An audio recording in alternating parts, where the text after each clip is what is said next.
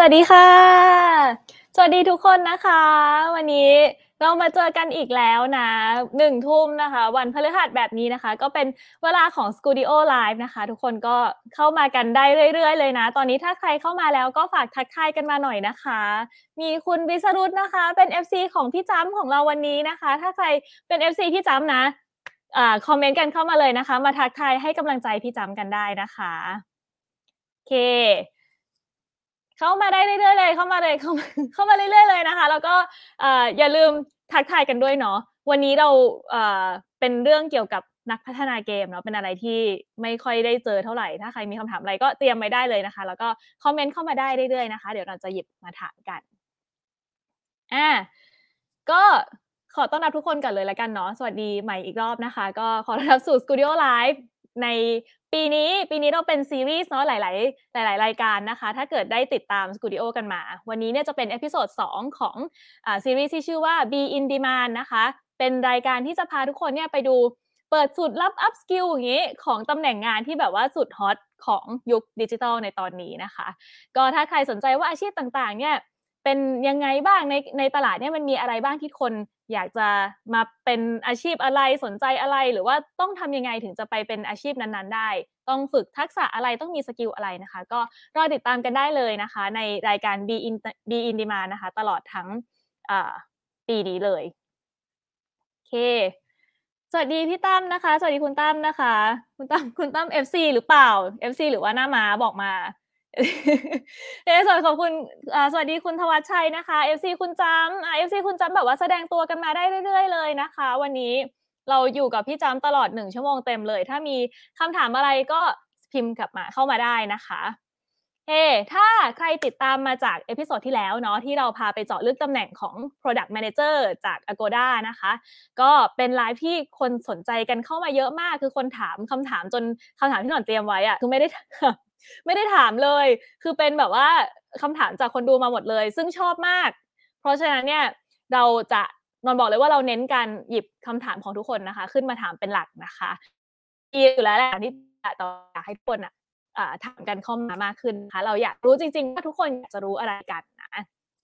วันนี้ จะบอกเลยว่าเราจะฉีกออกมาไกลนิดนึงจากครั้งที่เราที่เป็น PM ใช่ไหมคะครั้งนี้เนี่ยเราจะมาพูดถึงสายอาชีพที่เชื่อว่าเป็นหนึ่งในอาชีพในฝันเนาะของวัยเด็กของใครหลาย ๆ คน นั่นก็คือสายอาชีพนักพัฒนาเกมนั่นเองอ่ามันฟังดูแบบว่าเฮ้ยอะไรวะนิดนึงใช่ไหมเพราะว่าปกติเวลาตอนเด็กๆเราจะมีความแบบ อยากเป็นอยากอยากเป็นนี่เลยนะแต่ว่านักพัฒนาเกมเป็นอีกหนึ่งตำแหน่งงานที่มาแรงมากๆ แล้วก็ เด็กๆหลาย ๆคนนะคะรวมถึงแต่ว่ารุ่นน้องนั่นแหละ ก็จะเริ่มแบบเฮ้ยเกมมันมีอะไรที่มากกว่าแค่เออมันเป็นเกมแล้วก็เล่นกันสนุกสนุกไป แต่มันเป็นการสร้างอาชีพได้เลยนะคะ เช่นเดียวกันอ่าระหว่างไลฟ์นี้ถ้าเกิดใครมีอะไรอยากจะถามอะไรก็อย่าลืมคอมเมนต์กันเข้ามานะคะโอเค เดี๋ยวขอเล่าเรื่องอ่า background ของความแบบ game industry อุตสาหกรรมเกมอันนี้ให้ทุกคนฟังนิดนึงละกันเป็นเป็นเหมือนเป็นแบ็กกราวน์สั้นๆนะคะเพื่อที่จะให้ทุกคนเนี่ยเหมือน get in the mood เนาะ get in the mood ว่าเอ่อไออาชีพนักพัฒนาเกมเนี่ยมันคืออะไรมันยังไงอุตสาหกรรมเกมเนี่ยมันใหญ่จริงขนาดไหนนะคะ เมื่อเราพูดถึงอาชีพนักพัฒนาเกมแล้วเนี่ยคือทุกคนอาจจะไม่ค่อยคุ้นชินกันเนาะว่าตำแหน่งเนี้ยมันคืออะไร แล้วก็อีกอันนึงคือ เราจะเริ่มยังไง เราอยู่ดีๆ เราจะมาเป็นนักพัฒนาเกมได้เนี่ยมันมัน ต้องเริ่มยังไง เรียนจบเกมมาแล้วเนี่ยหรือว่าคือตอนนี้มันจะมีคณะที่แบบว่าเออเรียนเมเจอร์ที่แบบว่าสายเกมจริงๆเนี่ยจบมาแล้วมันมีงานอะไรรองรับเราอยู่บ้าง ตลาดมันใหญ่แค่ไหนนะคะ ก็เดี๋ยววันนี้หน่อยจะมาเล่าให้ฟังกันนิดหนึ่งนะคะอุตสาหกรรมเกมเนี่ยเป็นอุตสาหกรรมที่ใหญ่มาก แล้วก็ค่อยๆเติบไม่ใช่ค่อยด้วย เติบโตอย่างมหาศาลเติบโตอย่างต่อเนื่อง ก็เราจะมาเล่า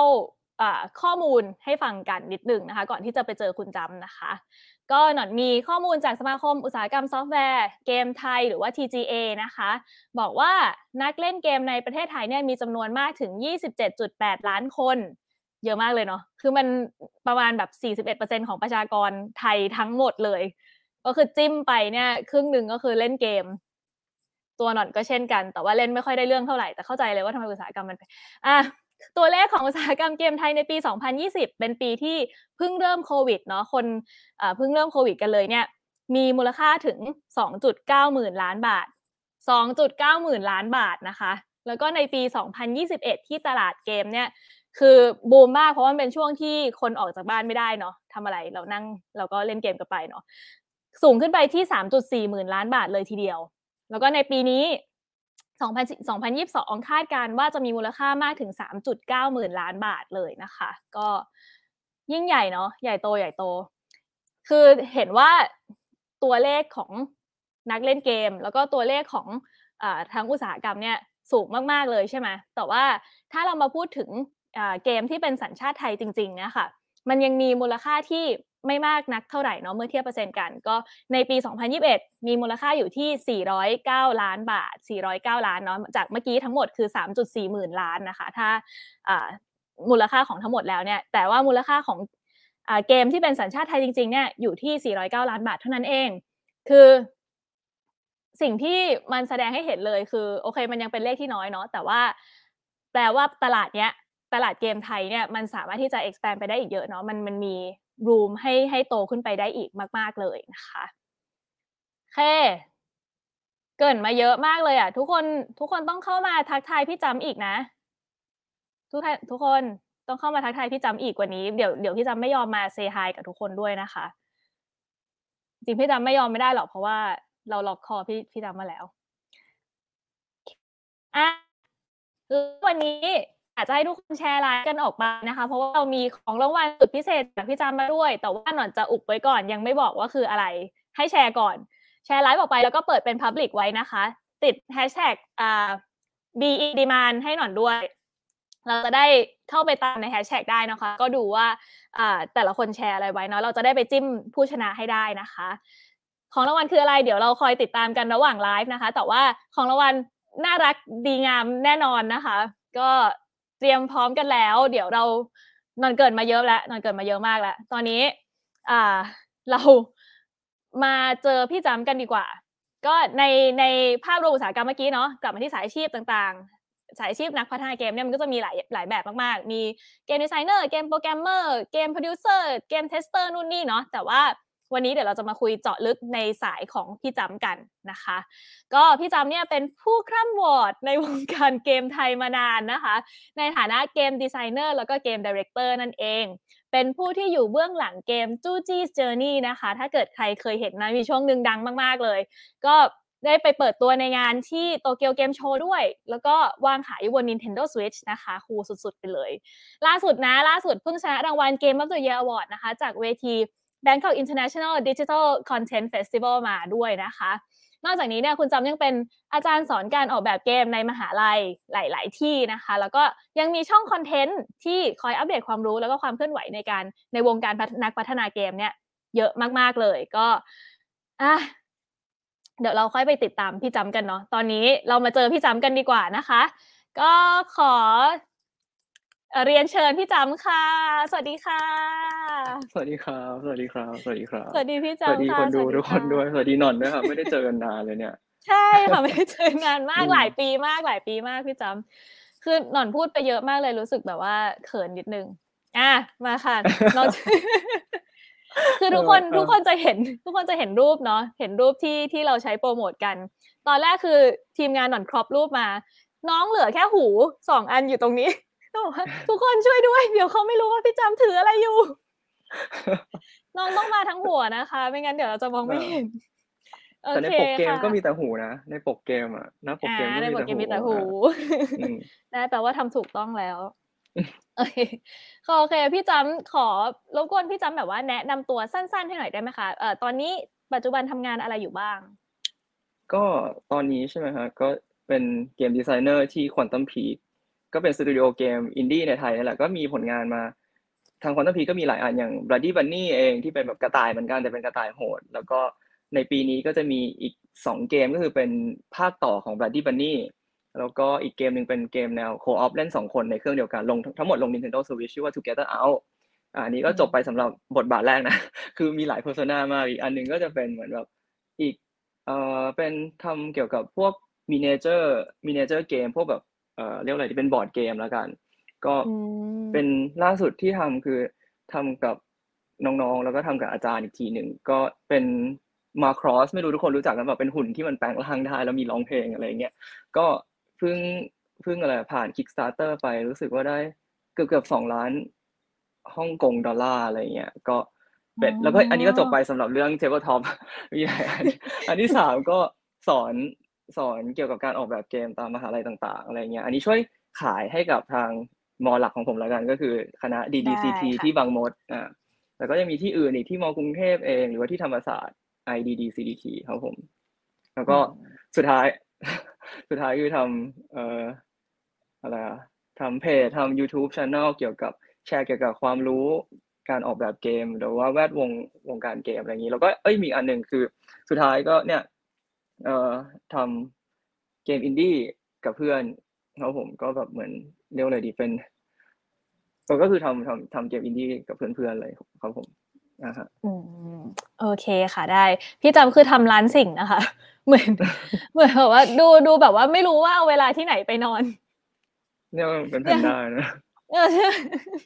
ดีค่ะ แต่ว่าดูแบบว่าทุกอย่างที่ทำคือเป็นเหมือนแพชชั่นของพี่จ๋าหมดเลยเนาะแบบว่าทุกอย่าง evolve around แบบเกมหมดเลยทั้งการ build community เองทั้งการแบบว่าเอ่องานที่ทำในชีวิตประจำวันด้วยใช่จริง ๆ มีคำถามเข้ามาเร็วมากๆเลยดีมาก ทุกคนถามคำถามเข้ามาเรื่อยๆนะคะ แล้วก็แชร์ไลฟ์นี้ไปเดี๋ยวเดี๋ยวนันจะบอกทีหลังว่าของรางวัลคืออะไร เดี๋ยวบอกตอนประมาณกลางๆกลางกลางๆทางแล้วกันอืม นะคะ ขอเป็นคำถามแรกเลยแล้วกัน เพราะว่ายังไงก็จะถามคำถามนี้อยู่แล้วเหมือนกันเนาะจากคุณพร้อมพรนะคะฝากถามพี่จำว่า game director จริง ๆทำอะไรบ้างคะ game director ที่ดีเป็นแบบพี่จำเนี่ยต้องเก่งอะไรฝึก skill อะไรเป็นพิเศษเอ่อจริงๆแล้วผมคิดว่า game game director มันเป็นเหมือนเป็น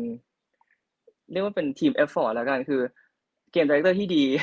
มันมันเป็น game director ที่ดีไม่ได้ถ้าทีมไม่ดีอะ คืออืมการที่ผมคิดว่าจู้จี้มาจนถึงวันนี้ได้ ก็คือมีทีมที่ดี แล้วก็อืมเหมือนเราก็ต้องรู้ คือมัน มันต้องใช้หลาย skill มาก คือต้องใช้ ไม่ใช่แค่ใช้แค่ ไม่ใช่แค่ใช้ hard skill อย่างเดียว คือคุณต้องใช้ soft skill ด้วย คุณต้องรู้ว่าคุณจะต้องคุยกับคนอย่างไร ทำไงให้คนเก่ง ๆ เขาทำงานร่วมกันได้ และที่สำคัญ คือ เราต้องแบบ เหมือนเราเป็นคนคุมทิศทางของเกมอะคือ เราต้องเป็นคนคอยตัดสินใจหลาย ๆ อย่างว่า จะเอาอันนี้หรือจะไม่เอาอันนี้ เกมเราจะต้องมี feature อันนี้หรืออันนี้ไม่อันนี้ทำมาแล้วไม่ work ก็ต้องตัดสินใจว่าต้องตัดทิ้งหรืออะไรเงี้ยฮะคืออืมที่ผ่านมาอย่างจู้จี้เองมันมีความยากลำบาก นิดนึงตรงที่เอ่อตัวเกมเราอะมันตอนแรกมันจะเป็นแนวแบบเหมือน adventure game แบบแนว point and click สมัยก่อนเลย คือจะไม่ได้มีแบบ action แบบ platformer อะไรเงี้ยซึ่งอันเนี้ยเป็น direction แรก แต่ทีนี้ในความความเป็นเกมอะเกมมันเป็นสิ่งที่มันต้องมีการ เปลี่ยนตลอดเวลาอยู่แล้ว ตอนนั้นผมแล้วก็ทีมก็ต้องมาตัดสินใจว่า เออไอ้แบบแรกอะมันไม่ค่อย work ว่ะอาจจะต้องมีการเพิ่มอืมในส่วนของความเป็น action อะไรพวกเนี้ยครับก็เนี่ยคือสิ่งที่เอ่อ director จริงๆผมมองว่า game director เหมือนเป็นแบบหัวหน้าทีมอะอืมอืมเป็นหัวหน้าทีม แล้วแล้วที่สำคัญคือไม่ได้ไม่ใช่แค่คุยกับคนในทีมเท่านั้นนะคือคุณต้องคุยกับ stakeholder อื่น ๆด้วยอะไรเงี้ยเพราะว่า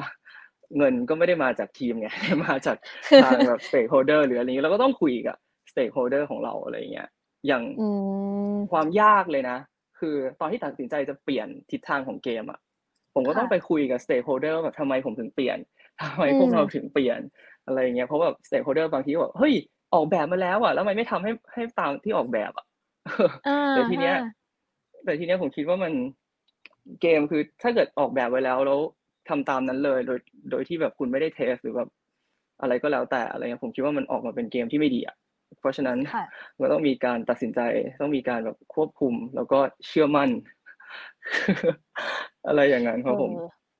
อืมแล้วก็จริงๆอีกอันค่ะหนึงที่อยากจะเพิ่มนิดนึงคือได้จได้ริงๆแล้วตอนแรกอะผมเริ่มมาที่เกมดีไซเนอร์ก่อนแต่ทีเนี้ยพอเวลาคนมันเยอะขึ้นแล้วไงผมก็เลยต้องแบบเหมือนขยับขึ้นมาคอยแบบดูภาพรวมด้วยเพราะไม่งั้นถ้าเกิดผมอยู่แต่กับแบบเหมือนจดจ่อยกับงานที่เป็นแบบ อะไรอะเขาเรียกอะไรนะแบบ ไกลมากๆเงี้ยเราก็จะไม่เห็นภาพรวม เราก็จะไม่เห็นทิศทางว่าตอนนี้เรากำลังจะไปที่ไหนอยู่ครับผมอืมโอเคค่ะนั้นจริงๆเราแบบ game director นันฟังดูคือ คล้ายคลึงกับค่ะกับ week ที่แล้วที่เราคุยเรื่อง PM มากๆเลย คือทั้งคุยกับ stakeholder หลายคนทั้งต้อง prioritize ต้องตัดสินใจหลาย ๆ อย่างเนาะใช่เพราะว่า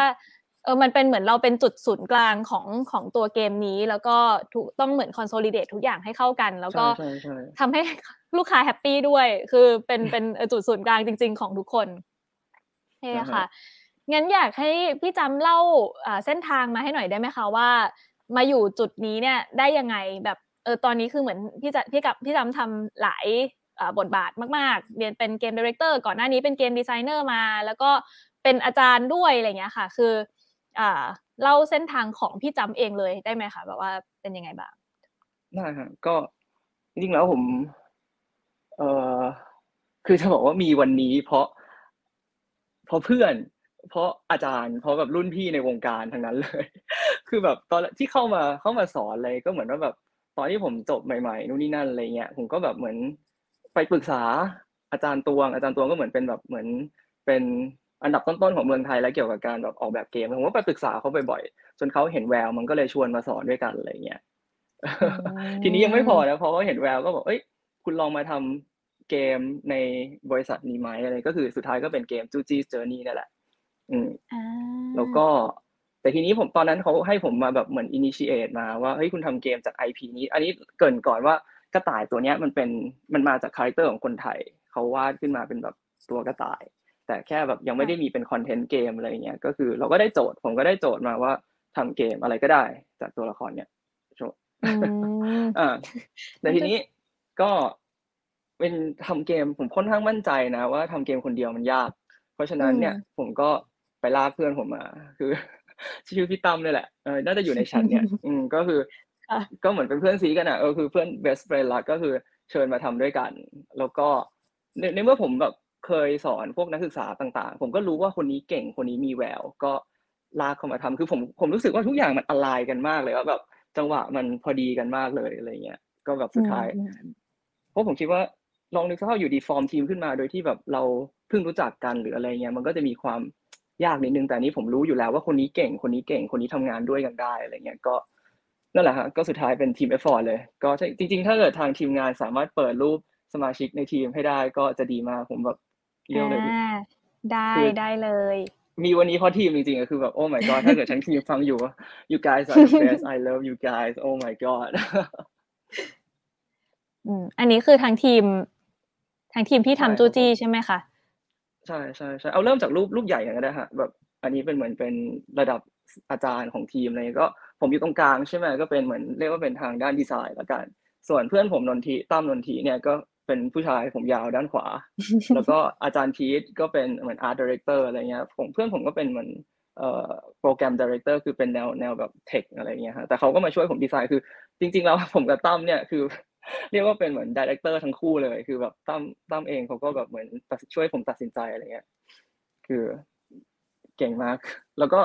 อีกที่เหลือเป็นรูปใหญ่อะขอเอ้ยขอเป็นรูปที่แบบทางทางทางทีม ก็อันนี้ที่เหลือก็จะเป็นนักศึกษา ก็คือนักศึกษาที่อ่าธรรมศาสตร์เนี่ยแหละ ทีนี้ความยากคือ แต่ละคนพอคิดว่าเฮ้ยจู้จี้ทีมแม่งใหญ่นี่หว่าทีมใหญ่ยังไง มันก็ง่ายอยู่แล้วแต่จริงๆแล้วมันไม่ง่ายนะ เพราะว่านักศึกษาแต่ละคนเนี่ยน้องๆแต่ละคนเขาต้องเรียนไปด้วยนะแล้วก็ต้องต้องทำเกมไปด้วย แล้วเรียนไปด้วยในที่นี้คืออ๋อด้วยความที่ธรรมศาสตร์แบบ demanding สูงมากคือ คุณไม่สามารถเอาจู้จี้มาส่งเป็นโปรเจกต์จบได้หรืออะไรเงี้ยเขาก็ต้องทำแบบในแต่ละวิชาเขาเรียกวิชาอะไรบ้างอะเขาก็ต้องทำแบบเรียนวิชา UI ก็ต้องทำเหมือนพวก Figma หรือทำนู่นนี่นั่น หรือว่าถ้าเรียนเรียนอะไรอะ เรียนแบบวิชา game project อะเด็ก ๆ ก็ต้องทำ game project ของตัวเองส่ง คือคิดดูว่าแต่ละเทอมเขาอะมันหนักมากอะแล้วมีโปรมีไอ้เกมที่ต้องใช่ออกไปขายจริงอีกอะแม่งโคตรหนักคือนั่นแหละคือผมคิดว่าจริงแม่งโชคดีสัตว์อะ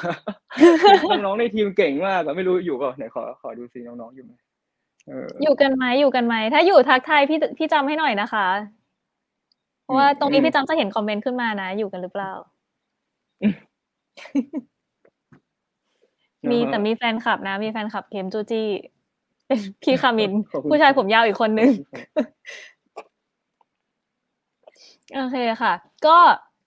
ถ้างั้นถ้างั้นคืออ่าเจอร์นี่ของพี่จำมาคือจะเป็นเหมือนแบบกึ่งกึ่งๆแบบว่าเฮ้ยจับพัดจับผูนิดนึง แล้วก็ค่อยๆ ฟอร์มมาเรื่อยๆ แล้วก็มีทีมมีมีทั้งทีมที่แบบเพื่อนๆที่ที่สนิทมีทั้งที่เป็นนักศึกษาด้วยมาเป็นจูใช่จี้ในตอนใช่นี้ใช่ไหมคะ ใช่ครับ วันนี้เพิ่งไปงานรับโอเคปริญญามาเนี่ยแบบน้ำตาไหลพรากแบบประทับใจซึ้งแบบ โอ้เราถ้าเกิดสมมุติว่าเราเป็นแบบนิสิตจบเนี่ยนิสิตนักศึกษาจบใหม่เรียนมาสายนี้เลยเนี่ย พี่จำว่าต้องเขาต้องเอาตัวเองเข้าไปอยู่ตรงไหนเพื่อที่จะแบบว่าอ่าโตมาเป็นพี่จำได้อะโตมาเป็นแบบเออคนทำเกมได้อ่าฮะจริงๆไม่ต้องเอาผมเป็น role model ก็ได้จริงๆผมว่าผมมีคนเก่งกว่าผมเยอะผมผมแค่โชคดีแล้วกันเออ แต่ก็ถ้าเกิดแบบถ้าเกิดมาสายนี้อยู่แล้วถูกป่ะถ้าเกิดเรียนคณะที่ทำเกมอยู่แล้วอะไรเงี้ยผมคิดว่า ระหว่างทางที่เรียนในมหาลัยสี่ปีอะไรเงี้ยอย่างคณะที่ผมสอนน่ะทุกๆปีนักศึกษาทำเกมอยู่แล้วนะคือตั้งแต่ปีหนึ่งเลยสมมติว่าสาย game design เองอะถ้าคุณยังโค้ดไม่แข็งเขาก็จะมีแบบทำให้ทำ board game หรือว่าถ้าเกิดแบบพอทุกๆเทอมเขาก็จะมีเหมือนแบบให้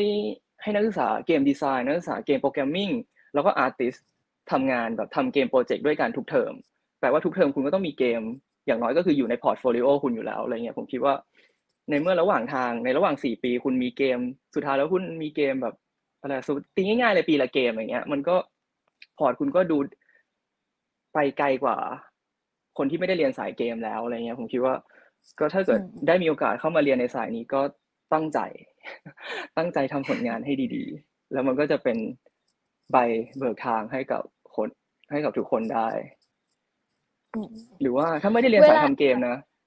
หรือว่าถ้าไม่ได้เรียนสายทำเกมเนี่ยผมคิดว่า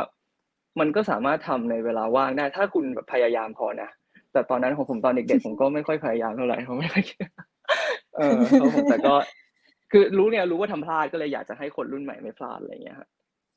อืมตอนนี้แบบเหมือนรุ่นใหม่ๆเนี่ยมี opportunity เยอะมากเนาะพี่จำแบบว่า มัน opportunity ที่ฝึกงานที่จะหาอะไรที่แบบทำโปรเจกต์ใหม่ของตัวเองอะไรอย่างเงี้ยค่ะ ในระหว่างที่เรียนอยู่ด้วยเนี่ย เยอะมากๆ เยอะกว่า แต่ก่อนมากๆอืมคิดว่าแบบถ้าถ้าเราอ่า drive หน่อยเนาะมีมี drive นิดนึงก็จะสามารถที่จะแบบเออเอาตัวเองเข้าไปอยู่ในตรงนี้ได้ build พอตัวเองได้ตั้งแต่ยังเรียนอยู่เลย ใช่ใช่ครับผมโอเคค่ะ อ่า ของคำถามของคุณเฟอร์ดินานหนอนยังไม่ได้ข้ามไปนะ แต่ว่าเดี๋ยวเดี๋ยวขอถามอื่นๆก่อนนิดนึงแล้วค่อยเราค่อยวนกลับไปนะคะ พอดีอ่ามันจะได้แบบว่าเนื้อเรื่องมันจะได้ต่อๆกันเนาะถ้าถ้าใครมีคำถามอะไรก็เมนมาเลยค่ะขอนิดนึงกันพี่จ๋าอยากถอยเป็นภาพใหญ่ขึ้นมาพอดีเราแบบลงลึกไปทาง game director game designer ของของพี่จำไปแล้วเนาะแต่ว่าอยากรู้ว่าจริง ๆ แล้วเนี่ย คือเวลาเราพูดเรื่องเราพูดถึงคำว่านักพัฒนาเกม เราจะชอบนึกว่าเฮ้ยเขาต้องเป็นคนโค้ดเขาต้องแบบว่าเออเป็น dev อย่างเดียวอะไรเงี้ยแต่จริงๆแล้วมันมีอีกหลาย aspect มากๆ ช่วยเล่าให้ฟังหน่อยได้ไหมคะว่าการจะทำเกมหนึ่งขึ้นมาเนี่ยตำแหน่งมันมีอะไรประมาณไหนบ้าง ก็ผมมองว่าถ้าเกิดแบบเปรียบเทียบง่ายๆนะผมคิดว่าถ้าเกิดทุกคนเคยเล่น MMORPG หรือเล่นพวกแบบเกมอย่างเงี้ย มันจะมีเหมือนเป็น Holy Trinity แล้วกันมีแทงมี DPS แล้วก็มี Healer อ่าเกมก็เหมือนกันเกมก็มีเป็น Holy Trinity เหมือนกัน ก็หลักๆ ก็ต้องมี programming แหละเอาจริงมันมันหนีไม่ได้อยู่แล้วคือ เกมมันเป็น product ของอะไรอะเป็น digital product อะคุณไม่มีโปรแกรมเมอร์มันก็ยากนิดนึงก็อะก็ lead role แรกก็โปรแกรมเมอร์ต่อไปก็เป็น artist artist ก็คือทำให้แบบมันสวยงามอ่าแล้วก็สุดท้ายก็คือ game designer แหละ ก็คือมันออกแบบเกมว่ามันจะเล่นยังไง มันทำงานยังไง มันจะมอบประสบการณ์อะไรให้กับคนเล่นของเรา ถูกป่ะถ้าเกิดมีแค่โปรแกรมเมอร์กับมีแค่ artist อะไรเงี้ย ก็อาจจะแบบสุดท้ายมันได้แค่เหมือนเป็น interactive ธรรมดา แต่ทีนี้เราต้องการประสบการณ์ที่ interactive ได้และ engaging ที่แบบมันสนุกที่แบบคนเขาอยากจะเล่นต่อไปเรื่อยๆอะไรเงี้ยไม่งั้นเราทำมาไม่งั้นก็ทำมาแล้วแบบมันเรียกอะไรดีไม่สนุกแล้วมันก็จบไปอะไรเงี้ยก็ก็ต้องแบบอะไรก็มีเป็นเป็น trinity แล้วกันอ่า หรือจริงๆอาจจะไม่จำเป็นต้องมีสามคนก็ได้นะ ถ้าเกิดคนคนหนึ่งอะสามารถทำได้มากกว่าหนึ่ง role อะไรเงี้ยมันก็ได้แต่ขอให้มันมีครบสามขา มีแค่มีครบสามพิลล่าเนี่ยผมคิดว่ามันก็คือเป็นทำเป็นเกมที่ดีได้เกมหนึ่งแล้ว ทีนี้ก็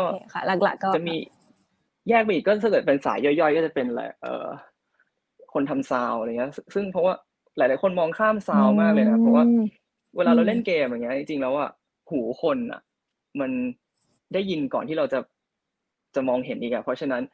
ซาวหรือเสียงเองเนี่ยก็เป็นอะไรที่ขาดไม่ได้เหมือนกัน หรือว่าจะเป็นพวกแบบ tester หรืออะไรเงี้ยเพื่อให้แบบเช็คว่าเกมเรามันสามารถรัน properly แล้วก็เหมือน run เอ่อ run เหมือนที่เราต้องการจะมอบประสบการณ์ให้กับผู้เล่นของเราอะไรพวกนี้ครับอืม นี่ค่ะเพราะฉะนั้นอืมจริง ๆ แล้วเนี่ยเกมหนึ่งเกมอะคือใช้ใช้หลายตำแหน่งหลาย skill ใช่มากๆ เราพัฒนา skill ไปด้านไหนเราก็สามารถที่จะแบบเอ้ยวกกลับมาที่ที่สายที่สายเกมได้ ตั้งแต่ตอนพัฒนาเลยถึงจบพัฒนาไปมี marketing อีกมี BD มีอะไรอีกมากมาย เอ้ยทุกอย่างมัน plug in เข้ามาได้เรื่อย ๆ เลยด้วยซ้ำไปนะคะใช่ฮะโอเคจริงมีอันนี้ก็ได้นะ อันนี้เป็นเป็นเทรนด์เลย คือผมคิดว่าเดี๋ยวเนี้ยเกมอะมันต้องมีเหมือนเป็นแบบ เรียกอะไรดี เป็น community manager หรือว่าแบบ content creator อืมเพื่อทำให้แบบเกมเราเป็นที่รู้จักตั้งแต่แรก ๆ เลยอะ เพราะว่าเพราะว่าสุดท้ายแล้วต่อให้เกมดียังไงอะแล้วแบบคนไม่รู้จักอะ มันก็มันก็จะแบบเสียดายอะคนมันก็จะขายใช่ขายไม่ค่อยดีใช่อืมใช่จริงอะค่ะจำได้เลยแบบทุกเกมจะต้องมีเหมือนแบบมี GM คอยแบบว่าดูแล ดูแล community ของแบบ player ทุกคนอยู่อะไรอย่างนี้ เออเป็นใช่เป็นเรื่องที่สำคัญเลยยิ่งแบบเป็นถ้าเป็นแบบออนไลน์เกมอะไรอย่างนี้ยิ่งสำคัญเลยใช่ไหมคะใช่ฮะโอเคอะเราให้พี่จำพักกันแป๊บหนึ่งเพราะว่าเดี๋ยวนนท์จะขออนุญาตโปรโมทแต่เซลล์อันนี้ทุกคนอันนี้เราบอกพี่จำแล้วว่านนท์จะขอขายของระหว่างทางนะคะ ทุกคนอย่าคิดว่านนท์อยู่ดีๆขายของนะตามสบายอะ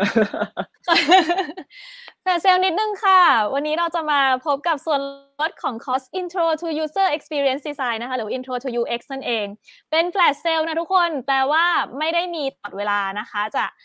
าขายแค่ เอ้ย จะส่วนลดเนี่ยจะอยู่แค่ช่วงนี้เท่านั้น ช่วงนี้ก็คือวันนี้ถึงพรุ่งนี้เที่ยงคืนนะคะ มีเวลาให้เท่านี้เท่านั้น เพราะว่าอันนี้คือเผื่อคนกลับมาดูย้อนหลังด้วยเนาะ ก็ส่วนลดคอร์ส15%ค่ะ B ใส่โค้ด BD2UX นะคะ ตามลิงก์ที่แปะไปให้ในคอมเมนต์ได้เลยคอร์ส Intro to UX เนี่ยจะเป็นคอร์สที่สอนให้รู้จักกับ user experience หรือว่า UX ที่เองนั่นเองนะคะ ตั้งแต่เริ่มต้นเลยถึงทำความเข้าใจว่าแบบเฮ้ย UX มันคืออะไรอะแล้วก็ยาวมาถึงการที่แบบว่า ถ้า UX ต้องทำงานกับระหว่างทีมเนี่ย เขาจะต้องคุยอะไร เขาต้องเข้าใจทีมไหนอะไรยังไงบ้าง หรือว่ามันจะมีแบบ role play วิธีการสัมภาษณ์ลูกค้า วิธีการคุยกับลูกค้าหรือแบบ user อร์อะไรอย่างนี้ด้วยนะคะ ก็เป็นเป็นคอร์สที่สนุกมากๆ สอนโดยพี่แบงค์อภิรักษ์ของเรานั่นเองนะคะผู้เคร่ำวอร์ดเช่นกันในวงการ UX นะคะ เพราะฉะนั้นก็เป็นโค้ดลับพิเศษนะคะสำหรับ B in demand เท่านั้นก็เลยเป็น BD to UX นะคะ BD เอพิโซด2แล้วก็ UX นะคะ จำกันไว้จำกันไว้ เพราะว่าเรามีใช่แล้วพร้อมพรงานขายก็มานิดนึงแอบแทรกอะอันนี้นะคะ แอบบอกไว้แอบบอกไว้ทุกคนก็ถ้ายังไม่ซื้อตอนนี้แคปหน้าจอเลยนะก็เดี๋ยว อ่าก่อนจะแอบบอกต่อมาก็คือของรางวัลของเรานะคะ ที่ที่พี่จำให้เรามานะคะสำหรับคนที่แชร์ไลฟ์ของเราไป ของรางวัลในครั้งนี้นะคะ ก็คือ เกมจูจีนั่นเองทุกคนพี่จำให้พี่แจเกกใหมญ่เลมากยนะพี่แจกใหญ่มากแจกใหญ่มากประเด็น บอกพี่จำว่าพี่จำให้เป็นส่วนลดไหมพี่จำบอกว่าไม่เอาไปให้อยากให้คนเล่นนะคะ เอาไปเลยสองรางวัลนะทุกคนเอ่อแชร์ไลฟ์ออกไปนะคะ แล้วก็ติดแฮชแท็ก b in demand ให้หน่อยด้วยนะ แล้วก็อ่าเปิดเป็น Public นะคะ เราจะได้เข้าไปส่องทุกคนได้ไม่ใช่ เราจะได้เข้าไปดูได้เนาะว่าคุณอ่าแชร์ไลฟ์ของเราไปแล้วนะคะ แล้วก็เดี๋ยวจะติดต่ออ่าแจ้งอ่า ประกาศผู้ที่ได้รับรางวัลนะคะ ใน week หน้านะในในสัปดาห์หน้านะคะ แล้วก็อ่าณทางหน้าเพจนะคะฝากไลฟ์เพจเอาไว้เนาะจะได้ตามว่าใครจะได้ของรางวัล ของรางวัลก็คือเกมของเราแล้วแล้วรีวิวด้วยเล่นแล้วรีวิวด้วยนะทุกคนเล่นแล้วรีวิวให้ด้วยนะคะ เดี๋ยวจะไปตามนะเดี๋ยวนนจะไปตามจิกทุกคนว่าเล่นหรือยังเล่นหรือยังแบบนี้นะคะพี่ขอพี่ตามเอ่อให้มาเลยนะคะสองรางวัลเพราะฉะนั้นก็แชร์ไลฟ์กันออกไปนะคะ อยากเอาไปเล่นกันด้วยนะคะ โอเค เมื่อกี้เมื่อกี้เดี๋ยวนะ เมื่อกี้ยังยังมีเอ่อต่อจากเอ่อตรงเมื่อกี้อีกนิดหนึ่งเนาะที่ที่พี่จำเล่าเรื่องเอ่อเล่าเรื่องเล่าเรื่อง อะไรไปนะตอนนั้นเราตำแหน่งต่างๆเราจะขายของาครับผมเราเรื่องเราเรื่องตำแหน่งต่างๆ ของการทำเกมไปนะคะจริงๆพี่พี่จำอยากมีอะไรแบบเสริม เพิ่มเติมขึ้นมาอีกไหมจากตรงนั้น ก็หรือว่าประมาณนี้ก่อน เออเดี๋ยวนะ เออเดี๋ยวนะแป๊บนึงนะแชทเยอะแชทเยอะ ก็มีมีเรื่องเรื่องตำแหน่งในการทำเกมผมว่า น่าจะ cover แล้วมั้งเออคือ อืมถ้ามีเพิ่มเติมอีกอันหนึงนะ คือผมคิดว่าการมาทำเกมอะ มันความเสี่ยงสูงมาก แล้วก็คือถ้าเกิดคุณไม่มีตรงเนี้ย คุณไม่มีแบบ ไม่มี passion ในการทำเกมอะ ผมว่าสุดท้ายแล้วคุณจะอยู่ไม่ได้ เพราะว่าถ้าพูดตรงๆนะ คือ อันนี้อาจจะแบบเป็นการ discourage นิดนึงว่าแบบ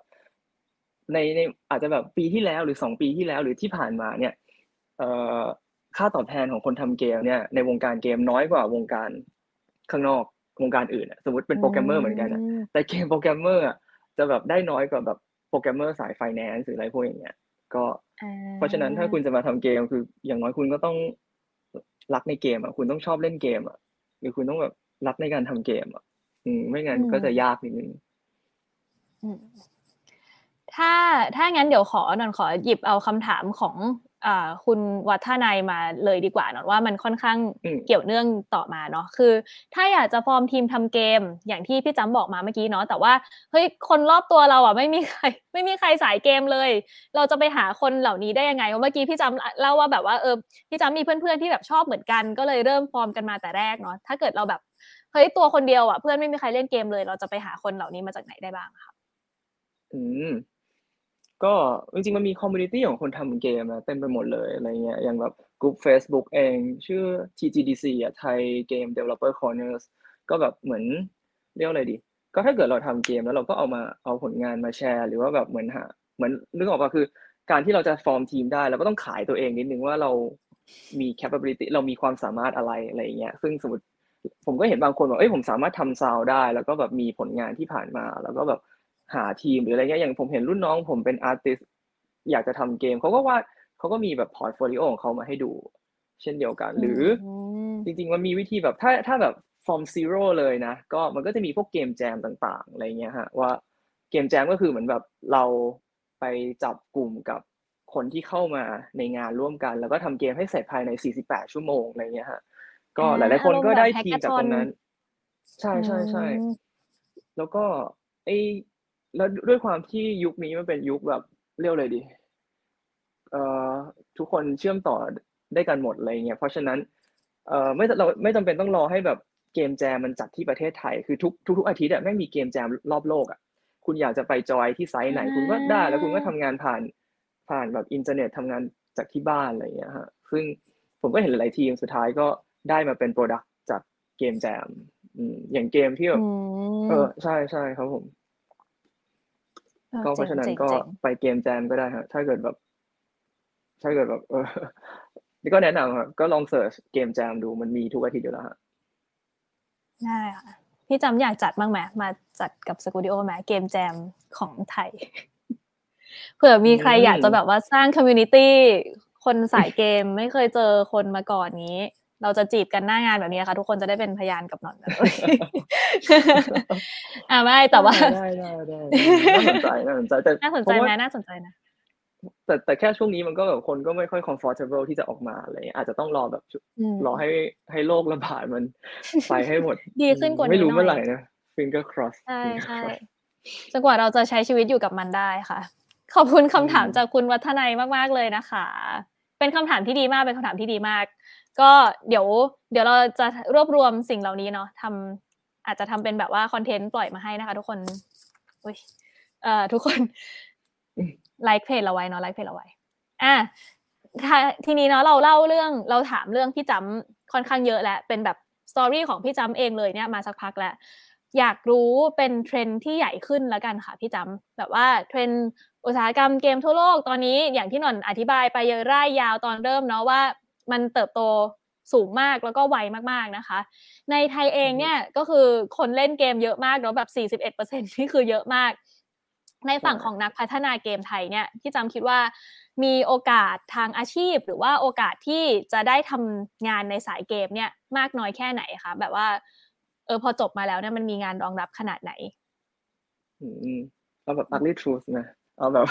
ความจริงอันหน้าแบบน่าตกใจอะไรเงี้ย คือที่บอกว่าที่บอกว่าแบบเม็ดเงินจำนวนมหาศาลที่อยู่ในประเทศไทยอะที่แบบอะไรเป็นเป็นจำนวนเงินที่เขาใช้จ่าย มันไม่ได้เข้าเดบไทยเท่าไหร่เลย คือสุดท้ายมันเข้าเดบต่างประเทศที่เขามาเปิดเกมในประเทศไทย แล้วคนไทยก็ใช้จ่ายกันเยอะมากอืมคืออันนี้คือสมัยก่อนนะสมัยก่อน แต่ในในณปัจจุบันเนี่ยเทรนด์ของเกมไฟล์ของ NFT มันมาแรงถูกไหม หลาย ๆ บริษัทที่ไม่เคยคิดจะทำเกมมาก่อน เขาก็อยากอยากจะบอกว่า อยากจะโดดมาทำเกมกันอะไรเงี้ยเพราะฉะนั้นตอนเนี้ยถ้าให้พูดตรง ๆ เลยคือ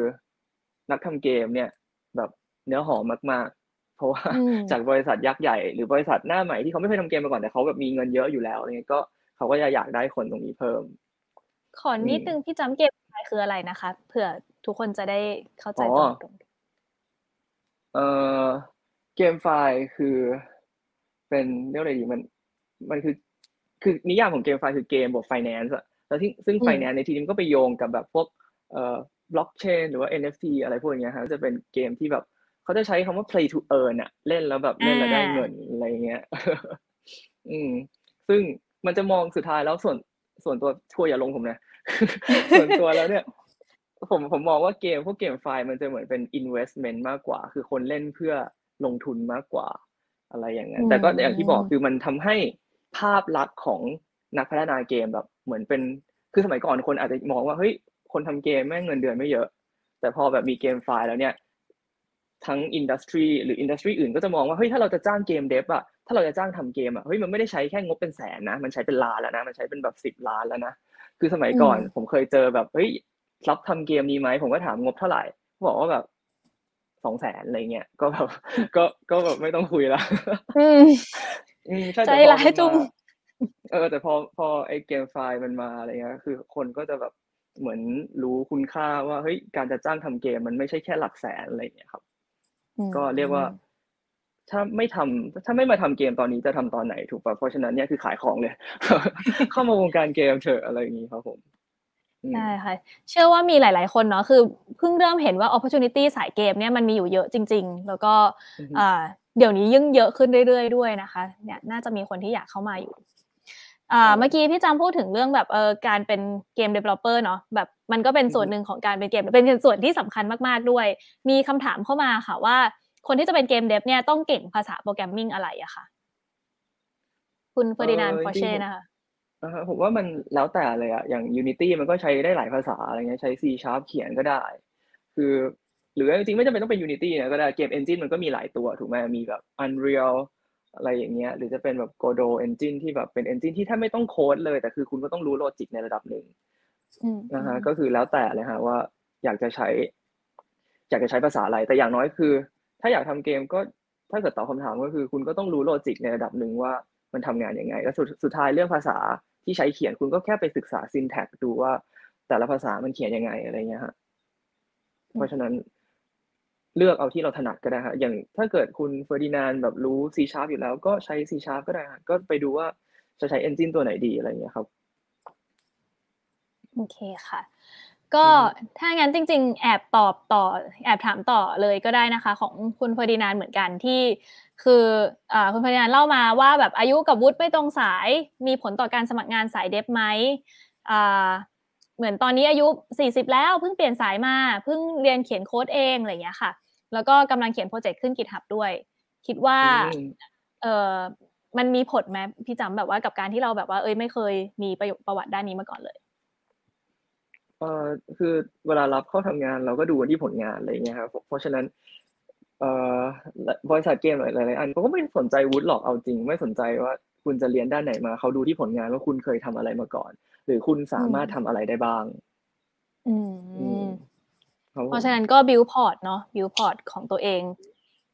ใช่ที่ที่ใช่เอาไว้ผมว่าเสนอใช่ครับ ผมว่าเกมมัน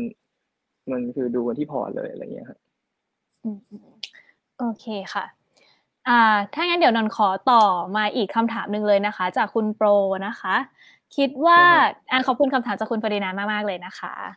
ก็อ่าของคุณโปรค่ะ อยากให้พี่จำช่วยพูดถึงในส่วนของด็อกิวเมนต์ต่างๆ ของเกมดีไซน์คือบางคนอยากมาสายนี้แต่ว่าไม่ได้เรียนสายเกมมาโดยตรง อันนี้เนี่ยอือฮึอ่าเราจะไปหาอะไรยังไงที่ไหนได้บ้างอะค่ะเอ่อ document เนาะ อืม document ในหรือในว่าที่นี้หมายถึง resource เออ คือมันมันมันผมตีเป็นสองความหมายไง อย่างเกมดีไซเนอร์เวลาเขา communicate ไอเดียหรืออะไรก็แล้วแต่ มันจะเรียกว่าเป็นเกมดีไซน์ document คือเหมือนเป็นเอกสารที่เอาไว้ประกอบในการประกอบการ communicate ของเราว่าเราอยากจะทำอะไร หรือว่าอันนี้ไม่แน่ใจว่าไอ้ document ในที่นี้หมายถึง resource แบบแหล่งความรู้อะไรเงี้ยหรือเปล่าอ่าถ้าถ้าสมมุติว่าเป็น resource ก็ได้ค่ะแบบแหล่งแหล่งความรู้ อืมอ่าก็สำหรับ ถ้าเป็นแหล่งความรู้ก็ง่ายเลย คือในอินเทอร์เน็ตแบบ search game design ก็มีเต็มไปหมดเลย หรือแบบถ้าเอาเป็นแบบเป็นหลักเป็นแหล่งหน่อยก็ search แบบ GDC อย่างเงี้ย GDC มันคือเหมือนเป็น Event Game Developer Conference อะไรเงี้ยก็คือทุกๆปี เขาก็จะให้แบบ game dev มาแชร์ความรู้ต่างๆ กันอะไรเงี้ยก็มีหัวข้อเอาจริงเกมของรุ่นพี่ผมปีที่แล้วเงี้ยเกมชื่อว่า Kingdom Reborn เงี้ยเขาก็บอกว่าเขาไม่เคยเรียนเกมดีไซน์มาก่อนเลยแต่เขาดู GDC ครบ ครบทุกทุกคลิปแบบไม่มีเป็นเป็นร้อยเป็นเกือบพันเลยมั้งเขาก็ดูครบอะไรเงี้ยแล้วแบบเขาก็ทำเกมอืมที่ขายได้แบบเป็นร้อยล้านน่าจะเกินแล้วก็นั่นแหละก็ อันนี้ก็คือพิสูจน์มาแล้วไงว่าคุณแค่แค่ดูคุณแค่อะไรอย่างนี้แต่อย่าอย่าลืมนะว่า ดูอย่างเดียวไม่ได้ไงคุณต้องเอามา เอามาใช้ด้วย อืมครับผมอ่า ค่ะคิดว่าอ่างานสาย industry สายเกมเนี่ยมันมีความคล้ายคลึงกับ industry สายการศึกษาอย่างของนอนนิดนึงด้วยความที่ passion เราต้องมาเต็ม ไม่งั้นเราจะอืมไม่รอด คือเราต้องชอบจริง ๆ เราต้องอยากศึกษามันจริง ๆ เราต้องแบบเฮ้ยอยากลุยกับมันไปจริงๆอะไรอย่างเงี้ยค่ะ มันถึงจะถึงจะไปได้เนาะโอเคขอบคุณคำถามจากคุณโปรมากๆค่ะ ต่อเลยไหมต่อคำถามคุณวัฒนัยอีกดอกอีกอีกคำถามหนึ่งก็ได้นะคะ เรื่องตำแหน่งงานของเกม developer ในบริษัทต่างๆเนี่ยมีเปิดรับแบบ part time ไหมคะ หรือว่าส่วนใหญ่จะรับแค่ full time อย่างเดียวเอ่อรวมถึงเกมดีไซเนอร์ด้วยค่ะ มีมีเป็น part time หรือเปล่า ส่วนตัวผมคิดว่า อันนี้มันขึ้นอยู่กับ job ของแต่ละบริษัทเลยอะคืออย่างบางบางบริษัทเขาแบบสามารถ assign ให้แบบอย่างพวกบางเกมไฟล์บางอันอะไรเงี้ยเกมที่แบบเออเขาแค่ต้องการให้คนมา balance ตัวเลข ของ unit ต่างๆ อะไรเงี้ยก็จ้างเป็น job job ไปได้ แต่ถ้าเกิดเขาอยากจะทำ product ใหม่ตั้งแต่แบบตั้งแต่ศูนย์เลยอะไรเงี้ยการที่แบบคุณเป็นพาร์ทไทม์มันอาจจะไม่ตอบโจทย์เขาอะไรเงี้ยคือมันขึ้นอยู่กับอืมขึ้นอยู่กับแต่บริษัท ขึ้นอยู่กับแต่ละเกมที่บริษัทกำลังทำขึ้นอยู่กับแต่ละ Product ที่บริษัทนั้นๆทำอะไรอย่างเงี้ยฮะแต่อืมถ้าให้ให้ให้พูดตรงๆผมว่ามันมันเป็นมันทำพาร์ทไทม์ยากอะอืมแต่มันอันนี้แล้วแต่เลยนะแล้วแต่แล้วแต่บริษัทเลย อืมอาจจะอยู่ที่แบบว่า stage ของเกมใช่ไหมคะอย่างที่พี่ใช่จำบอกใช่ถ้าเพิ่งเริ่มใช่ก็ใช่คงใช่คงจะไม่ค่อยพาร์ทไทม์เท่าไหร่ แต่ว่าถ้าถ้าแบบเอ้ยเกมมันใหญ่มากๆแล้ว แล้วก็คุณเข้ามาเป็นส่วนหนึ่งของอีกส่วนหนึ่งของอีกส่วนหนึ่งอะไรเงี้ย แบบว่าใช่ใช่ก็ใช่อาจจะอืมแบบว่าเป็นเป็นพาร์ทไทม์ได้โอเคค่ะ เมื่อกี้จริงๆ คุณโปรเพิ่งตอบกลับมาอีกรอบนึงว่าเป็นเรื่องของเอกสารเกมโอคดีเราไซต่อกันน์คนละเรื่องเลยเราต่อกันคนละเรื่องเลยอืมขอโทษด้วยคุณโปรขอโทษด้วยค่ะ ก็ จริงๆแล้วผมคิดว่า ผมคิดว่าเรื่อง G- GDD มันผมจะเรียกว่า GDD แล้วกันมันคือเกมดีไซน์ด็อกิเมนต์อันนี้มันเป็นเรื่องที่แบบแอบ controversial หน่อยๆ คือ หลักๆ มันจะมีแบบ สมมติคุณเขียนมาละเอียดตั้งแต่แรกเลยอะว่า ว่าเลเวลคุณจะเป็นยังไงอะว่าแบบเหมือนเขียนเขียนในกระดาษหรือเขียนเป็นเอกสารเพราะสุดสุดท้ายคือเอกสารถูกไหมแต่พอมา implement จริงในในตัวเกมเองเพราะสุดท้ายเราไม่สามารถเล่นให้ผู้เล่นเล่นเล่นเกมเราผ่านด็อกิเมนต์ได้ไง เพราะฉะนั้นผมคิดว่า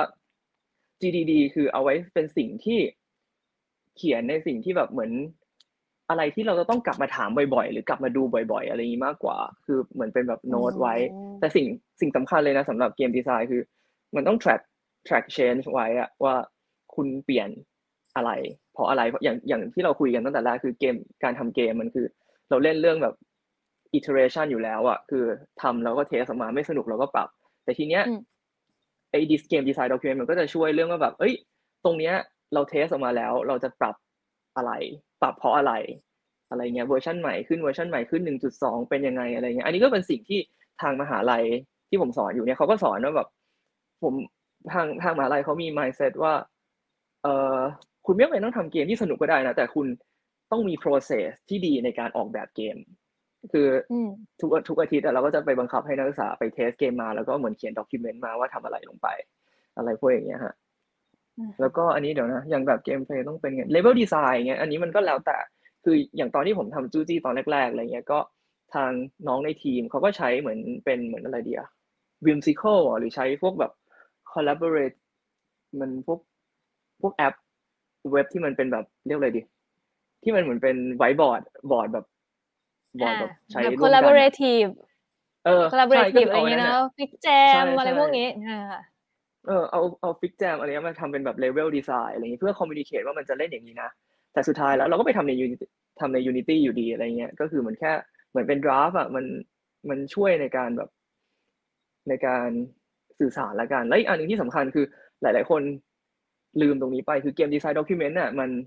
ขึ้นอยู่กับว่าเราทำให้ใครอ่าน ถูกป่ะถ้าเราเขียนแบบอย่างละเอียดมากเลยนะ ว่าแบบ logic จะเป็นอย่างเงี้ย แล้วเราไปให้ stakeholder เราอ่านอะ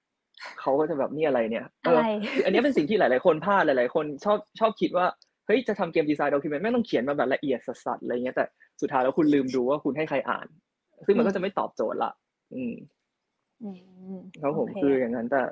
หลัก ๆ คือต้อง track ว่าแต่ละ change change ทำไม ไม่งั้นเราก็จะกลับมาเฮ้ยเราเคยตัดสินใจแบบนี้ไปแล้วนี่หว่า แล้วทำไมเราโยนกลับมาที่เดิมว่าอะไรอย่างเงี้ยผมว่าผมก็ยังเป็นอยู่นะ ผมผมรู้สึกว่าแบบอันนี้ก็เป็นจุดอ่อนของผมเหมือนกันโอเค ได้ค่ะพี่จำขอบคุณมากเลย ขอบคุณคำถามจากคุณโปรด้วยนะคะ ถามเข้ามาได้นะคะ จริงๆเอ่อถ้าสมมุติว่าถามคำถามเข้ามาเรื่อยๆแล้วแบบว่าเราหมดเวลาพอดีเนาะวันนี้จริง ๆ เหลืออีกประมาณแค่สิบนาทีเท่านั้น ถ้าเราหมดเวลาพอดีก็อ่า พี่จำถ้าสะดวกก็อาจมาตอบคอมเมนต์ได้อะไรอย่างนี้นะคะ ถ้าเกิดถ้าเกิดใครทำถามกันเข้ามานะคะ สามารถที่จะถามเข้ามาก่อนได้เลยโอเคนอนรู้ว่าเหลือเวลาน้อยแต่นอนขอขายของอีกคอร์สเดียวแป๊บเดียว ขอ flash sale อีกแป๊บเดียวค่ะ flash sale ทุกคนคอร์ส improving UX with motion นะคะ เป็นคอร์สสาย UX ที่แบบว่านอนว่าคอร์สนี้แบบน่ารักมาก ๆ เลย คือเป็นคอร์สที่สอนวิธีการสร้าง motion ที่แบบ เหมือนจะเป็นการมาเสริมให้ให้คนนะรู้จัก user user experience หรือว่าคนเอาใหม่เป็นการเสริม UX ให้ดียิ่งขึ้นอ่าเป็นเหมือนการที่แบบว่าเอา interaction ในชีวิตจริงของเราเนี่ยมาทำยังไงให้มันมาแบบสอดคล้องอยู่ในแอป อยู่ในเว็บของเราได้ โดยที่ทุกคนเวลาใช้แล้วมันจะรู้สึกแบบเฮ้ยธรรมชาติอะแบบตรงเนี้ยมันธรรมชาติจังเลย interaction นี้มันธรรมชาติจังเลยทำให้เขาเข้าใจได้มากขึ้น อย่างเช่นถ้าเกิดใครใช้ iPhone เนาะแล้วเรากดรหัสผิดอะ ไอ้ตัวจุดๆข้างบนอะมันจะไม่บอกนะว่ารหัสผิดแต่ว่ามันเป็นแบบตืดๆอย่างเงี้ยทำให้มันเหมือนอารมณ์เหมือนแบบคนส่ายหน้าว่าแบบเฮ้ย you เขียนรหัสผิดนะซึ่งอย่างเงี้ยมันมันเป็นแบบ interaction อะไรเล็ก ๆ น้อย ๆ ที่บางทีเราอาจจะนึกไม่ถึง แล้วแต่ว่ามันจะทำให้คนเนี้ยเข้าใจ UX ได้ดียิ่งขึ้นนะคะ ส่วนลดพิเศษ 15%ไปเลย แค่ใส่โค้ดนะคะ BD to UXM นะคะ UX Motion นะคะ เมื่อกี้เป็น BD to UX เนาะ Intro to UX ไปแล้ว อันนี้เป็น Improving UX with Motion นะคะ ก็อ่า โค้ดใช้ได้ถึงพรุ่งนี้เท่านั้นนะคะนอนเริ่มเขินพี่จำแล้วเพราะว่าขายมากเกินไปนิดนึงอะว้าเลยเอาออกไปได้แล้วตอนนี้ frame นี้เขินโอเคค่ะ พี่จำอย่าลืมแชร์ไลฟ์ไปตอนนี้ยังทันนะ ยังแชร์ไลฟ์ทันอยู่นะคะ เพราะว่าพี่จำเอาเกมจู้จี้มาให้เราเป็นของรางวัลสองรางวัลนะคะ เมื่อกี้มีคนคอมเมนต์มาว่าอยากได้ อยากได้จู้จี้แทน อยากได้ตัวที่พี่พี่จำกอดอยู่นะคะ อันนี้ limited ไหมคะพี่จำเป็น limited edition limited limited ต้องต้องต้องไปติดต่อทางทาง IP เดี๋ยวผมลองถามให้แล้วกันว่ายังมีขายอยู่ไหมอะไรเงี้ยแต่ตัวนี้ไม่ให้ตัวนี้เอาไปผมเอาไปแบบถ่ายรูปทุกที่เลย ตัวนี้อยู่ทุกรูปตัวนี้อยู่ทุกรูปนะคะ ก็วันหลังพี่จำอาจจะแบบว่าเปิดบัตรจับมือหรือว่าเปิดให้ bid กันแทนงี้ มาประมูลประมูล โอเค จริงๆเอ่อถ้าใครอยากถามอะไรเนาะอย่างก็ส่งเข้ามาได้นะคะ เราเหลืออีกประมาณ สองคำถามแหละกำลังคิดว่าอยากถามอะไรดี อยากถามอะไรดีที่จะเป็นตัวปิดให้พี่จำ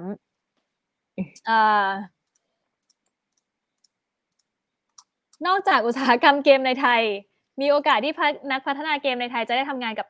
ตลาดในต่างประเทศที่ใหญ่กว่า แล้วก็มีโอกาสที่เปิดกว้างมากกว่าไหมคะเพราะจริงๆเอาจริงตอนนี้บริษัทต่างๆในไทยอะเขาก็ดีลงานกับ บริษัทยักษ์ใหญ่ที่ต่างประเทศกันหมดกันกันหลายหลายบริษัทอยู่แล้วอะไรเงี้ยฮะหรือว่าอย่างที่บอกคือ ถ้าคุณไปทำทำ game jam แล้วคุณ connect กับแบบต่างประเทศอะไรเงี้ยแล้วแบบสุดท้ายก็เป็น connection คุณแล้วคุณก็สามารถทำงานกับต่างประเทศได้อยู่แล้วอะไรเงี้ยฮะเพราะจริงอย่างที่อย่างของผมเองก็คือทำทำบอร์ดเกมกับฮ่องกงอะไรเงี้ยมันก็ไม่เคยเจอหน้ากันมาก่อนด้วยอะไรเงี้ยก็ เดี๋ยวนี้โอกาสมันแบบ พอมันรีโมทได้แล้วมันแล้วมันเปิดทุกอย่างไปเลยใช่ไหมคะใช่ฮะใช่ฮะโอเค งั้นสุดท้ายนี้ค่ะ อยากพี่จำอยากฝากอะไรถึงแก๊งนักพัฒนาเกมหรือคนที่อยากจะเป็นนักพัฒนาเกมในอ่าอนาคตไหมคะ แล้วก็รวมถึงพี่จำฝากผลงานทิ้งท้ายได้ด้วย อืมก็ฝากอะไรเดียวมันไม่มีคำคมเท่ๆเหมือนคนอื่นอะ ไม่มีคำคมเท่ๆเหมือนคนอื่นอะ ก็ไม่เป็นไรทำเล่ามาเรื่อยๆ เดี๋ยวทีมงานหนอนแต่งคำคมเทพไหนที่จะให้ก็ถ้าอยากทำเกมจริง ๆ นะ ก็จะบอกว่าอะไรดีอะอย่ายอมแพ้อะไรอย่างงี้หรอ เอางี้เออ อันเนี้ยสำคัญมาก คือหลายๆคนน่ะ เวลาทำเกมออกมาแล้วเกมแรกแบบ เกมแรกที่ทำมามันไม่ปังอะไรเงี้ย ก็แบบยอมแพ้ไปมเออ คืออยากจะบอกว่า สิ่งที่มันมีค่า คือเมื่อไหรที่เราล้มแล้วแบบมันหรือว่ามันเฟลแล้วอะเราเรียนรู้จากตรงนั้น แล้วเอาไปทำเกมต่อไปมแต่คือคุณต้องมีกำลังใจพอที่จะไปต่อนะ คือผมเอาจริงอันนี้ก็เป็นสิ่งที่แบบผมพยายาม drive community ของบริษัทต่างๆ ในไทยว่าเอ้ยเวลาคุณทำเกมอะไรมาเสร็จคุณก็แชร์ความรู้ไป เหมือนเป็นการแบบย่นระยะเวลาให้เหมือนเราไปเราเราเราเราล้มแทนเขาไปแล้วแบบเหมือน บริษัทรุ่นหลังๆ หรือทีมหน้าใหม่เขาก็จะแบบเรียนรู้กับจากความผิดพลาดของเราแล้วสุดท้ายแล้วเขาก็จะประหยัดเวลาได้แล้ว ในที่สุดแล้วเนี่ยเราอาจจะเห็นเกมไทยในเวทีแบบ The Game Award ซึ่งเหมือนเป็นออสการ์ของวิดีโอเกมโลกเลยก็ได้อะไรเงี้ยคือเหมือนเราส่งต่อความรู้กันอะไรเงี้ยอันนี้ถ้าเป็นโค้ดจากโยดาป่ะ pass on what you have learned อะไรเงี้ยแบบส่งอืมคือหน้าที่ของอาจารย์คือส่งต่อความผิดพลาดให้กับลูกศิษย์อะไรอย่างนี้ อืม ก็โอเคนั่นแหละค่ฮะเพราะก็ อย่ายอมแพ้กันดูดู life coach มากเลยแต่มันก็จริงๆอะ life coachเออไม่แต่จริง ๆ แบบว่าเพราะว่าพี่พี่จำ build community ของคนทำเกมด้วยทำคอนเทนต์เหล่านี้ด้วยอะจริง ๆ มันถ้าเราไปสืบไม่ใช่สืบเสพอะถ้าเราไปรับความรู้จากคอนเทนต์เหล่านี้มา มันก็จะช่วยให้เราอะเป็นเป็นนักพัฒนาเกมที่ดีขึ้นหรือว่าพร้อมขึ้นสำหรับการเข้าสู่ตลาดนี้มากขึ้นด้วยอืมอะให้พี่จำฝากผลงานนิดนึงได้ไหมคะทำหลายได้สิ่งก็ที่ที่เล่ามา ก็นี่นะครับมีมีเกมจูจีจริงๆอันนี้เสร็จไปนานแล้วก็ไปซื้อกันได้ หรือถ้าเกิดยังไม่มีเครื่องสวิชอะไรเงี้ยก็ช่วยแชร์เทรลเลอร์หรืออะไรก็แล้วแต่เป็นการสนับสนุน ได้เลยเออหืมพี่จำจะค้างไปนิดนึง มีเกมจูจี้เนาะเดี๋ยวทีมงานแปะลิงก์ไว้ให้นะคะสำหรับนี่เกอันมนี้จูแชจี้ร์แชร์อีกอันนึงเนี่ยอะโอเคอ่าฮะก็ เรียกอะไรดี เป็นอีกบริษัทหนึ่งที่ผมไปช่วยเขาทำแล้วกันเป็น เป็นเหมือนอันนี้เป็นบริเป็น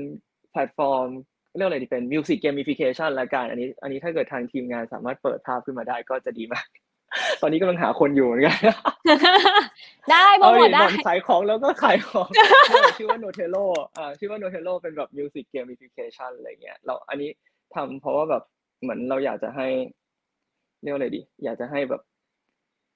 เด็กได้เรียนรู้ดนตรีแบบสนุกอะไรเงี้ยอืมเพราะว่า เออมันเหมือนคือทำทำเพื่อเพื่ออนาคตของชาติแล้วกันคือหลายๆคนคิดว่า ชอบชอบตัดสินเด็กว่าแบบถ้าเด็กไม่ได้เรียนเก่ง อะ ก็ก็แบบก็ถือว่าคนนี้แบบไม่ได้มีความสามารถอื่น ผมคิดว่าบางทีเขาไม่ได้เก่งเรียนเขาอาจจะเก่งดนตรีอะไรเงี้ยซึ่งไออันเนี้ยมันจะเหมือนเป็นทำให้เด็กๆ สามารถค้นค้นพบ skill ตัวเองได้ แล้วก็อันเนี้ยมันเหมือนเป็น product ที่เข้าได้ แบบราคามันไม่แพงอะไรเงี้ยฮะก็ฝากไว้ละกัน สำหรับ Notelo อะไรอย่างนี้กำลังหาคนอยู่หา dev อยู่ก็สามารถติดต่อมาได้ ได้เลยค่ะอะพี่ก็จำฝากลิงก์ไว้ได้นะ เดี๋ยวเดี๋ยวเดี๋ยวทีมงานแปะลิงก์ไว้ให้ค่ะ ได้ฮะได้แต่ฮะว่านั่นแหละสมัครเห็ที่ไหนนอะไรขายยังไงแล้วขายบ้างเอาดินอนขายแล้วขายบ้างอะดีค่ะแล้วก็ยินดียินดีนะฮะเดี๋ยวนะเกมอินดี้ที่พี่จำพูดถึงก่อนหน้านี้ช่วยเล่าเกมอินดี้หมายถึงอะไรอะ ช่วยแบบว่าขยายความขึ้นมาอีกนิดนึงได้ไหมคะรับพาร์ทไทม์ไหมครับ part-time มีคนอยากทำเกมอืมจริง ๆ มีคนอยากทำเกมจริงอะมี FC อาจารย์มาอีกคนนึงแล้วนะคะ คุณนัทขอบคุณมากเลย ติดตามผลงานมานานมากเล่นยังอะคุณนัทเล่นยังอะคุณนัทเล่นหรือยัง คุณนัทแชร์แชร์ไลฟ์ไปนะคะเผื่อจะได้เกมคุณหรือว่าคุณนัทคุณถ้าคุณนัทยังไม่ซื้อเกมเนี่ย คุณจำโกรธแล้วนะเออ อะขายขายของนิดนึงหลายๆคนคิดว่าได้เกมค่ะ จู้จี้เนี่ยมันเป็นแบบเหมือนเป็นเกมเด็กเล่นอะไรเงี้ยแต่จริงๆแล้วมันไม่ใช่ เพราะว่าจากฟีดแบ็ที่ที่เห็นนะก็คือแบบคนรุ่นแบบผมเนี่ยแหละแบบ young adult อะไรเงี้ยหรือว่าวัยรุ่นหน่อยหรือนักศึกษาอะไรเงี้ยเขาก็เล่นแล้วเขาก็รู้สึกว่าเล่นแล้วอบอุ่นหัวใจอะไรเงี้ยหรือว่าเอาไว้ต่อให้มันเป็นเกมเล่นคนเดียวอย่างเงี้ยคือ คุณจะไปเล่นกับแฟนก็ได้เวลาคุณหัวร้อนแบบผ่านไม่ได้ก็โยนให้แฟนเล่นหรืออะไรอย่างงี้ เออหรือว่าดีอะหรือว่าแบบ อันนี้อันนี้คือ เออเห็นเห็นเห็นบ้านหนึ่งเขาก็แบบเหมือนซื้อมาเหมือนเป็นนิทานให้ลูกอะไรอย่างเงี้ยคือมันเป็นแบบอ่า เกมมันน่ารักน่ารักอยู่แล้ว มันไม่มีพิษมีภัยนะจูจี้ไม่ได้พูดคำหยาบเลยไม่ได้มีแบบ เออคือคือแบบแม่งใสมากอะ แต่ใสในขณะเดียวกันมันก็แบบฟีลกู๊ดคือผมคิดว่ามันเหมือนดูการ์ตูนดีๆ เรื่องหนึ่งละกัน ภายในแบบสี่ชั่วโมงอะไรอย่างเงี้ยก็ฝากไว้ด้วยนี่ขายสุดๆละ นี่ขายสุดๆละอืมใช่เราสมทบการขายพี่จำด้วยเดี๋ยวตอนจบเราจะเปิดเทรลเลอร์เกมให้ทุกคนดูด้วยนะคะ เกมมันน่ารักมากจริง คือแค่ trailer ก็น่ารักมากแล้วแบบว่าภาพภาพน่ารักมากสีแบบโลกสดใสสีสดใสนะคะ เป็นเกม feel good จริงๆ คือคือรู้สึกได้เลยว่าเออมันมันต้องเป็นเกม feel good จริงๆโอเคค่ะ ก็งั้นวันนี้จริง ๆ ขอบคุณพี่จำมากๆ ก็เดี๋ยวหนอนขออนุญาตปิดรายการเล็กน้อย ถ้าใครอยากรู้นะคะ แบบว่าเกี่ยวกับสายงานไหนก็ตามอะเดี๋ยวนิดนึง ถ้าอยากจะคอมเมนต์มาถามเพิ่มเติม ก็เข้ามาถามได้นะคะ ถ้าพี่จำสะดวกก็จะมาช่วยตอบให้ในในคอมเมนต์ให้ทุกคนนะคะ แล้วก็เดี๋ยวเราจะมีสปินออฟคอนเทนต์จากจากไลฟ์นี้ออกมาอีก ใครอยากจะสนใจอยากจะตามเรื่องไหนนะคะ ก็กดไลค์เพจสกูดิโอไว้ได้เลยนะคะ และถ้าใครอยากรู้เกี่ยวกับสายงานไหนเพิ่มเติม อยากให้หน่อนจับใครมา นั่งตรงที่พี่จำตรงนี้นะคะ แล้วก็มาdig deep แบบ dig dig deep deep deep เข้าไปหาแบบว่า เอ้ยเริ่มยังไงทำยังไง มีทั้งในมุมของส่วนตัวของ speaker เองอย่างเมื่อกี้เนาะเราให้พี่จำเล่าเรื่องของพี่จำเลยว่ามาสายนี้ได้ยังไงกับในมุมของ industrial ที่แบบว่าทั้ง industry เนี่ยมันเป็นยังไงตอนนี้ มีโอกาสพัฒนาไปได้ถึงไหน หรือว่าคนอยากจะเข้ามาสายนี้เนี่ยยังทันอยู่ไหมนะ แล้วยังแบบต้องทำยังไงถึงจะถึงจะมาเริ่มตรงนี้ได้อะไรเงี้ยค่ะตลาดเป็นยังไงก็คอมเมนต์มาได้นะคะ อยากจะให้เราไปถามใครอยากจะเจาะลึกตำแหน่งไหนก็บอกได้เลยนะคะ แล้วก็ถ้าใครอยากจะสปอนเซอร์รายการดีๆ แบบนี้ ติดต่อเข้ามาได้ที่ hello at studio com นะคะ เรารับสปอนเซอร์ทุกรูปแบบเลยไม่ว่าจะเป็นคุณอยากจะมาเล่าเรื่อง บริษัทคุณให้เราฟังให้มาไลฟ์แบบนี้ หรือว่าอยากจะขึ้นโลโก้เล็กๆน้อยๆอยากจะมีแบบอะ placement มาให้หนอนดื่มระหว่างอยากทำอะไรบอกมาทำมาให้ทำให้หมดเมื่อกี้เมื่อกี้เรากินกินกินกาแฟไม่ได้เซ็นเซอร์โทษโทษไม่เป็นไรไม่เป็นไรสตาร์บัคก็คือจะได้ airtime ไปนะคะ ตอนนี้ไม่บอกก่อน โอ้ ไม่เป็นไร ไม่เป็นไร สบายมากค่ะ product placement อะไรอยากให้ทำอะไรบอกมานะคะ ติดต่อมาได้ hello s studio นะคะ ตอนนี้จูจี้นี่คือได้ได้ airtime ไปเยอะมากนะคนนี้ก็ครั้งต่อไปนะคะจะเป็นไลฟ์รายการ Becoming นะ เป็นรายการที่เจาะลึก Product นะจูจี้มา airtime มาค่ะ airtime มาจริงมีเสื้อจริงมีเสื้อ เสื้อก็ limited edition เหมือนกันเนาะไม่ไม่มีไม่มีที่ไหนมีที่ไหน ครั้งต่อไปจะเป็นไลฟ์รายการ Becoming นะคะ ที่เจาะลึก Product ที่ Product นี้ cool มากหนอนก็ใช้ซีเรียสหนอนใช้จริง ๆ คือ product เนี้ยเพิ่งขึ้นแท่นเป็นแอปอันดับหนึ่งใน top chart ของแอปการเงินใน App Store ไปนะคะ นั่นก็คือ Make by KBank นั่นเอง ถ้าเกิดใครสนใจเนาะอยากฟังเรื่องราวของ Make by KBank นะคะ เราเราพาตัวแทนทีม Make มาแบบหลายตำแหน่งมากเลย เพื่อที่จะมาเล่าเรื่องราวให้ฟังกันว่า กว่าจะเป็นแอปนี้ได้เนี่ย เริ่มต้นมันมายังไง แล้วมันผ่านอุปสรรคอะไรยังไงมาบ้างนะคะ อย่าลืมติดตามในไลฟ์ของเราวันพฤหัสหน้านะคะ วันที่ 26 นี้นะคะอะสำหรับวันนี้ก็ขอบคุณพี่จำมากๆนะคะ แล้วก็คนดูทุกๆคนมากเลยที่ถามคำถามเข้ามาแบบคำถามดีมากหนอนแทบไม่ต้องใช้คำถามตัวเองเลยเช่นกันนะคะ ก็อยากให้ติดตามกันเยอะๆนะ ถ้ามีอะไรก็ถามเข้ามาได้อีกนะคะ ถ้าเกิดใครอ่ายังอยู่ตอนนี้ก็ยังแชร์ไปทันนะ ยังแชร์ไลฟ์ไปทันนะคะ เพื่อที่จะรับของรางวัลจาก ลุ้นรับของรางวัลจากใช่อยากแจกเราอยากแจก อยากให้ไปเล่นกันจริง ๆ เล่นกันเสร็จแล้วก็รีวิวให้พี่จำด้วยนะคะโอเคเราจะปิดจบไลฟ์ครั้งนี้ด้วย trailer ของ Juji's Journey นะคะสำหรับวันนี้ขอบคุณพี่จำมาก ๆ เลย สวัสดีค่ะ ขอบคุณค่ะ ขอบคุณค่ะสวัสดีค่ะ บ๊ายบายย